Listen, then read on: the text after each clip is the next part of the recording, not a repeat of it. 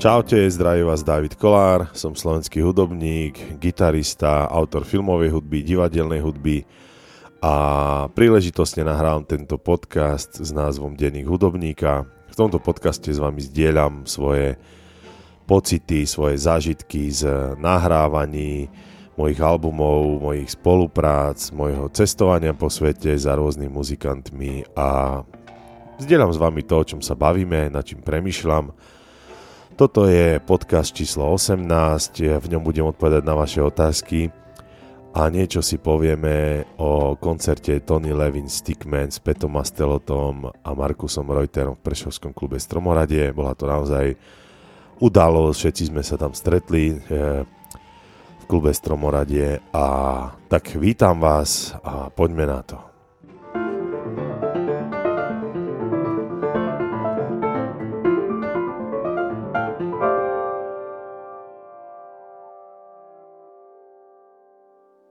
Tak vítam vás pri tomto podcaste číslo 18 a no tak stala sa veľká vec. V Prešovskom klube Stromoradie 22. novembra 2023 vystúpil legendárny muzikant a inovátor, basgitarista Tony Levin. Tonyho Levina poznáme zo spoluprác ešte s Johnom Lennonom, myslím, že hral aj v Pink Floyd, Dream Theater, uh, samozrejme King Crimson, Peter Gabriel a, a veľa ďalších iných projektov. Okrem Tonyho ste v tomto triu mohli vidieť Peta Mastelota, Pet je môj hudobný mentor, môj naozajstný priateľ, beriem ho ako svojho učiteľa a, a ďalším členom kapely je nemecký gitarista, ktorý hrá na špeciálnej touch gitare, to je gitara, na ktorej hráte ako na klavíri čiže hráte pravou a ľavou rukou, stlačate struny na hmatníku. S nimi tu bol manažér Leo Munjun, to sa aspoň volá na Facebooku. Uh, ja ho volám Leo a Leonardo. Leonardo je z Jugoslávie, ale je Napoli Talian, žije v, žije v, vo Španielsku. Tak sme sa tam takto stretli všetci a No, tak Leonardo, Leonardo stával stolík, na ktorom sa po koncerte predávali CDčka, trička a vinily, tak sme chvíľu rozoberali uh, vlastne biznis hudobný. Čo s tým všetkým vlastne? Či to predá? Ja som sa opýtal, kde sa vám predáva lepšie, v Európe alebo v Amerike? Tak mi povedal, že v Amerike ľudia kupujú merch, čiže CDčka, trička vinily ako blázni. V Európe je to slabšie v Európe chodí na koncerty možno trošku viacej ľudí. V Amerike, keď nie si hviezda, nemá šancu urobiť turné, čo je vlastne není prípad e, Tonyho Levina. A rozoberali sme takisto samozrejme Spotify, Apple Music a všetky tieto streamovacie platformy a zhodli sme sa na tom, že nie nám pomoci všetkým a taký, taký je proste stav veci hodnota hudby ako takej klesla na úroveň pod 0,0016 myslím eura. Tak to je a vyrastá nám generácia, ktorá je zvyknutá, že za, za umenie, za, za muziku a za filmy sa proste neplatí. To si nejaký lúzer, keď si si to kúpil. Ale nevadí, nebola to pesimistická debata, rozobrali sme proste stav veci, muzikanti musia hrať koncerty, prípadne si pýtať väčšie honoráre za koncerty, aby z nich boli schopní potom financovať svoje nahrávania, mixy, masteringy a tak ďalej a tak ďalej. Bavili sme sa aj o retrománii, ktorú som rozoberal v minulom podcaste a zhodli sme sa, že vlastne to isté aj Steven Wilson eh, robí tieto všetky remixy, Jet Rotal a Pink Floyd a všetkých týchto slavných kapiel, ktoré si ľudia kupujú. Niektoré limitované edície si kúpite aj za 100 100 eur alebo 150 eur. Čiže je naozaj ťažké dnes sa na, na tie Spotify hodí denne, myslím, 120 tisíc kladieb, v tom sa jeden vôbec nevyzná. Teraz hovorí sa, že 95% je absolútny balast, 5% sú veci, ktoré za to stoja, ale no ako sa k ním ľudia môžu dostať, keď je toho strašne veľa a, a bežný človek nerozmýšľa nad hudbou 24 hodín denne, ako ja, alebo Leo, alebo Markus Reuter.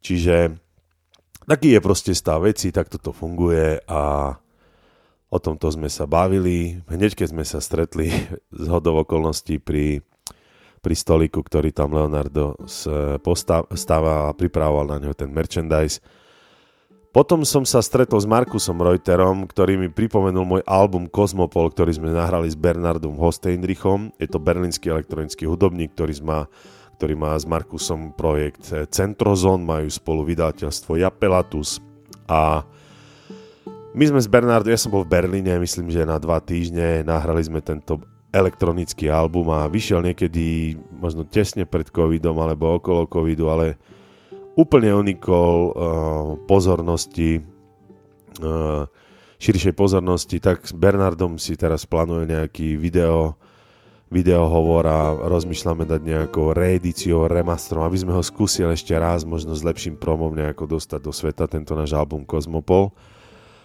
A tak som vošiel do stromoradia, do sály a tam si Padmaster to nastával svoje bicie, Tonyho Levina som stretol hore a bolo to naozaj veľmi milé, že sme sa takto všetci stretli v mojom meste a bol to naozaj veľmi príjemný večer.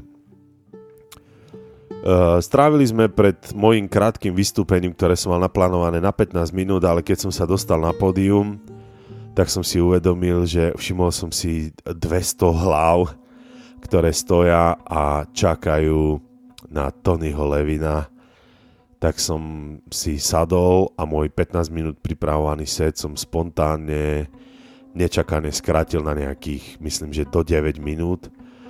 A, ale nevadí, uh, tak všetci prišli na nich, bolo to také moje, taká moja malá uh, hudobná vsúka. A, a pred mojim vystúpením sme boli možno hodinu a pol všetci vzadu šatni. Aj zvukár, Tonyho Levina, aj Tony Levin. Spomínali sme na koncert King Crimson v Prešove, ktorý bol v roku 1996. Ja som mal vtedy 13 rokov a hovorím mu, keď vy ste tu hrali album Truck s Adrianom Beluvom, Brufordom, Treyganom, Fripom, tak ja som sa možno niekde hral na prestrelky alebo na Vinetu a s mojimi kamošmi tuto okolo bloku, čo by si kameňom z amfiteátra dohodil. Tak sa smiali a Pýtal som sa, či si pamätajú, kde, kde hrali na Amfiku. Petovi som to ukázal v roku 2015, ale bola vonku strašné kosa, tak sme, sme nikam neišli. A hlavne, čo bolo na Stromoradi super, bolo to, že boli muzikanti na jednom mieste, mali šatňu, mali, mali večeru, čiže bolo to veľmi pohodlné a bola tam veľmi dobrá atmosféra. Samotný koncert, no tak uh, ja sa nebudem vyjadrovať k iným muzikantom. Môžem povedať len toľko, že Tony Levin Stickman je kapela z úplne inej planety. Ak ste zvyknutí na slohy, refrény a tak ďalej, tak nič také nečakajte. Ak ste zvyknutí na nejaké e, jednoduché rytmy, tak to tam tiež vôbec nečakajte. Alebo na gitarového hrdinu, tak ani toho nečakajte, lebo gitarový hrdina nehrá na touch gitare alebo že bude Basak slepovať a tak ďalej. Kopec ľudí si myslelo, že bude to o King Crimson, alebo to bude o, o Liquid Tension projekte, v ktorom Levin hrá s Petručím, s Mikeom Portnoyom a, a myslím s Jordanom Rucom.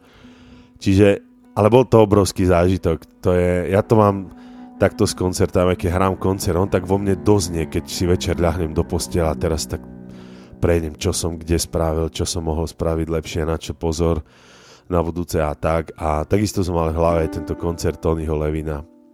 A myslím si, že skoro každý, ktorý išiel po koncerte domov, tak tento koncert treba trošku spracovať a, a musíme si všetci uvedomiť, že to bola naozaj obrovská udalosť pre ľudí, ktorí, ktorí majú radi King Crimson a, a takúto, povedzme, inú hudbu. Hudba, ktorá, ktorá naozaj a, odskúša vaše, vaše uši a koľko vydržíte a, a v angličtine sa to volá Music that challenges, challenges your ear. Neviem to preložiť do slovenčiny správne. Hudba, ktorá... Neviem, neviem. Skúsim si to tuto dať do prekladača, že jak by, jak, jak by to bolo po, po slovensky. Music that your Hudba, ktorá je výzvou pre vaše ucho. Presne tak, takto, takto by som to povedal. No.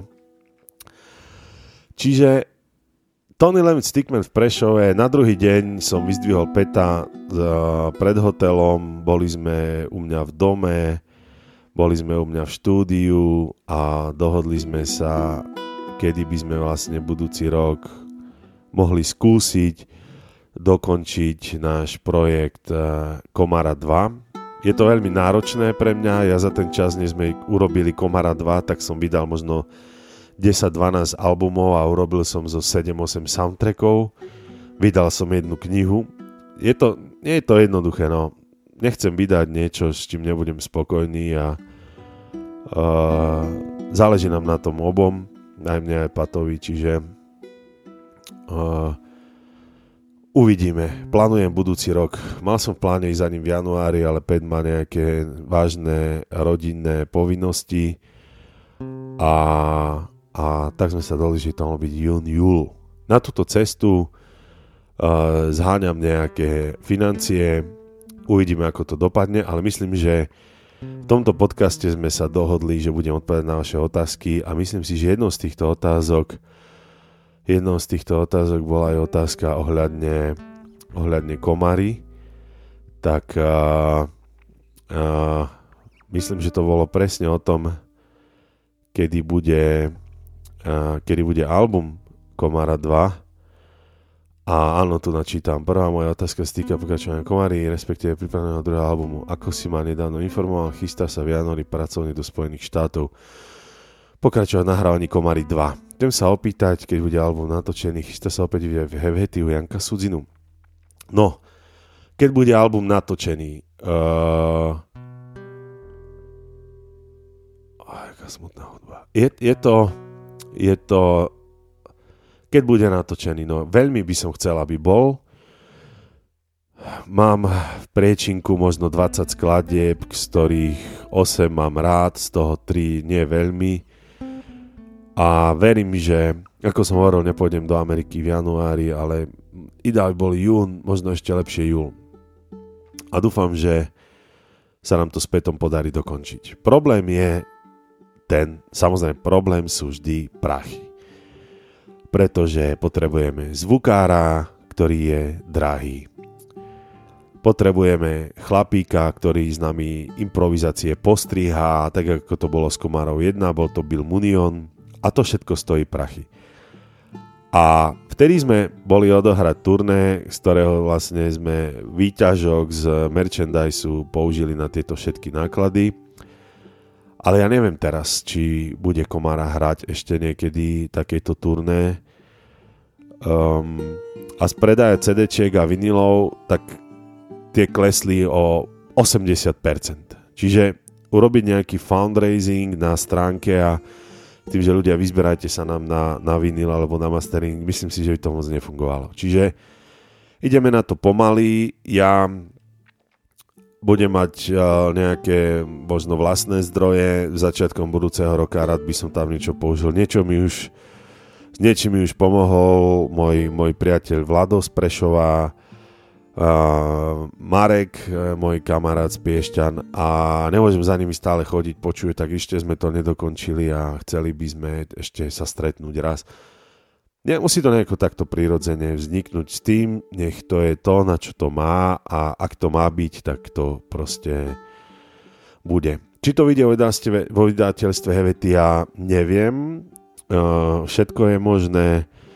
Jano, Jano má takú malú pauzu, povedal by som, uh, presťahoval sa do Prahy a No čo si bude nahovárať? Doba pre vydávateľov nie je absolútne vôbec priaznivá. Pokiaľ nemáte obrovskú hviezdu, ktorá hrá 150 koncertov ročne alebo stovku ročne a recenzujú ho vás všetky magazíny po svete, tak to vôbec nie je sranda. Čiže na túto otázku uh, verím, že že, že, že sa nám to nakoniec podarí možno budúci rok. S tým, že samozrejme máme slúbenú podporu od skupiny Tool, Adam Jones nám, nám pomôže s cover art a, a tak ďalej a tak ďalej. Dobre, tak tu máme ďalšiu otázku. Uh, ďalšia otázka bola, myslím, že Uh, hej, to bola od manželky Peta Mastelota. Či mám radšej Whataburger v Texase alebo burrito v Los Angeles. Tak jasné, že mám radšej Whataburger. What a Burger v Texase. Boli sme tam niekoľkokrát a mali sme, mali sme uh, barbecue u Mastelotovcov a bolo to super. V Los Angeles, keď viem Murika, tak som si dal taký limit, že zjem jedno burrito veľké za 20 dolárov na deň a nič viac nebudem jesť. A večer som si kúpil tri plzne. A to bolo všetko. Chvála Bohu, že tam mali aj takéto uh, pivko. Mám tu ďalšiu otázku od mňa, keďže si introvert a ja, aké máš pocity, keď sa postavíš pred publikom? Uh, Uh, tak uh, ja mám stres. Keď hrám druhý, tretí koncert po sebe, tak nemám až taký, ale vždy mám stres. Hovorím si, dúfam, že mi nepraskne struna, dúfam, že, že sa mi nevybije baterka v akustickej gitare, alebo že mi neodíde kábel, alebo ja neviem, že nevyhodí poistky. Nesmie sa mi prestrihnúť koncert. A ďalšia vec, dúfam, že sa mi podarí uh, niečo, niečo vytvoriť nejakú atmosféru cez ten koncert. Ja to volám, ja to prirovnám k tomu, ako keď máte tie staré nakladiaky z 30 rokov a, a spredu ku autu dáte kľúku a točíte s ňou tá, tá, tá, tá, tá, tá, kým sa auto nenaštartuje. A to je pre mňa ten koncert. On nejako začne, ne, nejak sa vyvíja a, a nejako skončí. A to je pre mňa veľmi dôležité, aby sa mi to podarilo naživo udržať. Preto nemám nikdy koncert na 100% nacvičený, mám na zemi papier, do ktorého som samozrejme ani raz nepozrel, ale pripravím si takú kostru, čo chcem improvizovať, alebo okolo čoho by som chcel improvizovať a ako to skončí, ako sa to dynamicky vyvinie, je pr- na mne v tej chvíli tam. Ale nie je to vôbec jednoduché. Navyše, keď človek hrá sám. Preto hrám rád s Arve Henriksenou, ktorý ma vždy takto vyhecuje pred koncertom, alebo aj Pet, teraz keď som šiel na pódium, OK David, poď, Markus Reuter, Tony Levin, have fun. Tak to bolo, to bolo super, ale mávam s tým stres. Že vraj, keď to už muzika nemá, tak už skončil v úvodzovkách, lebo keď človek nemá, nemá strach o to, že sa mu niečo nevydarí, ale je si istý, že všetko, čo robí, je dobre, tak to je, to je asi Uh, čo ja viem, Markus Reuter mi povedal, že on je na pódiu absolútne slobodný a nepociťuje ani 1% nejakej trémy alebo obav alebo strachu. Markus, uh, závidím ti to. Je tu ďalšia otázka. Keby si mal terajší rozmer skúsenosti, čo by si v tvojich hudobných začiatkoch urobil inak? Fú, tak uh, inak. Nič Hovorí sa, že život nemá zmysel, že mu zmysel musíme dať my a myslím si, že tou osobou, ktorou som dnes, som preto, pretože sa stalo všetko to, čo sa v mojom živote stalo. Čo mi možno chýba a čo sa snažím ja, e, čomu sa snažím zabrániť v rámci svojich detí alebo muzikantov, ktorých poznám, o tom je aj tento podcast – že o týchto všetkých veciach hovorím otvorene. Ja som bol možno 5-6 rokov v živote, od ja neviem, od 17 do 22, 3, 4, obklopený ľuďmi, o ktorých som si myslel, že sú výborní muzikanti a, a väčšina z nich povedzme robila takú tú sedliackú politiku eh, ohováraním a, a tak to je v každom na každom vidieku možno. Toto mi vadí, že ma niekto od začiatku neviedol. Možno by som mal menej mindrakov, povedzme. A niekto od začiatku nevedel, že muzikant znamená to a to. To, čo sa ti deje teraz, je úplne v poriadku. Je absolútne normálne, že, že sa ti to stáva. Si smutný, niekedy máš pocit, že všetko, čo robíš, je zbytočné. Aj to sa stáva, aj to je súčasťou tejto práce. Nikto nikdy nepovedal, že byť umelcom je jednoduché. Alebo, no, nepoznám dvoch muzikantov, nebudem ich menovať, ktorí sú hrozne frustrovaní, že nemajú veľa lajkov a videnia, skúšajú všetko možné. V mojom prípade a, a muzikanti, ktorých si vážim, u týchto nejde o to, koľko máš videní, ale kto ťa videl. To, kto na to reagoval. Uvediem príklad, môj koncert e, k filmu Jánošik s Tomášom Mutinom v Martine, boli ľudia, boli online dvaja, traja, možno štyria ľudia a dvaja z nich boli Thomas Newman, americký filmový skladateľ a Rick Cox v Los Angeles. Potom ma zavolal Rick k sebe a bol som mu Tomasa Newmana. Tomas videl čas tohto koncertu. Čiže štyria. Čiže Kolár má štyri lajky. To bude nejaký bullshit. No bol tam, pozeral to Thomas Newman a Rick Cox. To, to, je, to je to. Alebo vydám na Bandcampe album a kúpi si ho Fenes. Píše mu, alebo Arno Mercier, zvukár z Francúzska, a píšem Arno, a tak ja ti to pošlem. Ne, ne, David, ja si to chcem od teba kúpiť alebo Penmasteloto a tak ďalej. To, to sú ľudia, ktorí ma zaujímajú. Ja som vždy chcel hrať s najlepšími a učiť sa od najlepších. Čiže toto, toto keby ne, ale to neboli tie streamy a všetky tie lajky a to, ale nebol som obklopený dobrými ľuďmi, tými správnymi ľuďmi v istom období života. To ma možno trošku tak mrzí, snažím sa ho tak z hlavy vytesnať, cítil som sa zle, cítil som sa zbytočný, chcel som byť niekým, kým nie som a tak ďalej a tak ďalej. Ale je to preč a chvála Bohu sa im podarilo stretnúť tých správnych ľudí. Myslím, že Sartre povedal, že najprv musíš prejsť gíčom, aby si pochopil a ja som si musel prejsť tými lokálnymi, akože som hral s tým, s hentým, s tamtým a boli sme proti tomu a smiali sme sa z hentých a možno som potreboval tento kontrast, aby som zistil, že to nie je to, čo hľadám a že, že hľadám niečo naozaj úplne iné. A, a čo hľadám vlastne ani presne neviem. Ja chcem, chcem robiť hudbu. Baví ma to. V poslednej dobe čoraz viac a začal som robiť aj takéto grafiky. Mám tu takú otázku, že čo ťa vedlo k tomu, aby si, že si začal malovať, tak uh, ja nemôžem povedať, ja nie som žiaden maliar, nechcem ísť vôbec s maliarom do, do liest do roboty. Môj sused cez stenu, kde mám štúdio na Požiarnickej, je môj priateľ a maliar Peter Popelka a poznáme sa už možno 5 rokov, možno 6 rokov. A on ma tak vždy posmeloval, tak som začal robiť také grafiky pred tromi rokmi a tentokrát ma to chytilo znovu a začal som z tie grafiky tlačiť s tým, že keď som robil môj posledný blog na davidkolardiary.com, ktorý sa volá Otvorili ste krabicu, je to, sú to parafrázy textu na vinile Arve Henriksena, tak som si uvedomil, že tie drážky na tom vinile, to je, je tá vlastne tam je tá hudba a oni čakajú na dotyk ihly, aby tá hudba bola vypočutá. A tak ma napadlo, že tým, tými ťahmi šteca skúsim robiť tie drážky ktoré sú v tom vinile. Každá je unikátna, je tam nejaká iná hudba. Tak takto nejako začali vznikať moje grafiky. Zatiaľ mám hotové dve.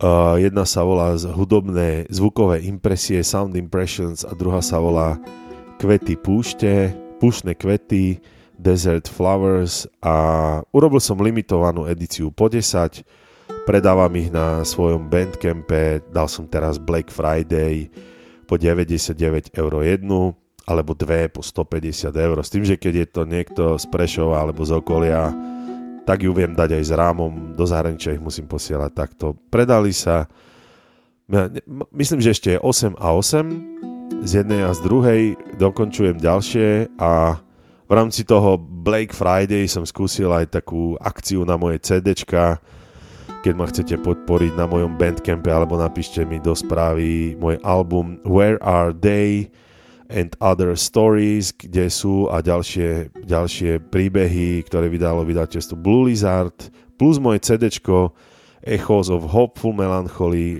ozveny nádené melancholie dám teraz po 15 eur obidve naraz. Viem ich poslať a podpísať, keby ste chceli. A tak toľko k tomu, no k tým, k tým maľbám. Možno mám, mám ďalšie štyri, zajtra ich chcem dať nakašírovať a uvidím, čo s nimi ďalej. K tomu Tonymu Levinovi ešte jedna vec. Paralelne s tým, keď sa odohrávala táto skvelá udalosť v Prešove, tak mi poslala režisérka Martina Liko fotku z ďalšieho predstavenia Žešove a bolo vypredané, čo je úplne super. Zatiaľ, čo som ja v Prešove, tak tam moja hudba v divadle žije. Je to tá hudba, ktorú teraz počujete na pozadí. A, a tak, život je, je krásny. Nebavili sme sa o politike, samozrejme.